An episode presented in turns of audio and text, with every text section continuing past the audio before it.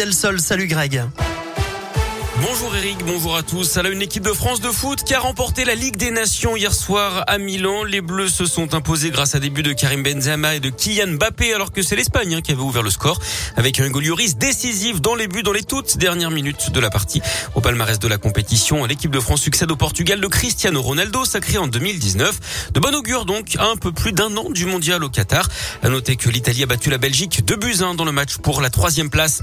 Dans l'actu local également, un cluster de Covid à l'hôpital du Puy-en-Velay en Haute-Loire. D'après le Progrès, vendredi, un patient a été testé positif. Derrière, un tiers du service a également été testé positif. Le centre hospitalier Émile Roux du Puy-en-Velay a donc suspendu les visites dans ce service. Un seul des huit malades était vacciné mais immunodéprimé. Le maire de Saint-Étienne, Gaël Perdriau, s'est exprimé au journal du dimanche dans une tribune contre Éric Zemmour. Selon les mots de l'élu des Républicains, je cite, « Sa famille politique perd complètement le cap des valeurs historiques pour se mettre à courir derrière le polémiste. » Éric Zemmour qui ne propose aucune solution concrète d'après lui. En sport, du rugby avec la défaite de la S M hier en top quatorze sur la pelouse du Stade Français vingt-deux à quatorze. En V T T, pas de quadruplé pour Jordan Sarrou. Le Suisse Philippe Ocolombo a remporté la trente-septième édition du Rock d'Azur ce week-end. Jordan Sarrou a fini deuxième. Le cycliste de Haute-Loire qui aurait pu être le premier à remporter l'épreuve quatre fois.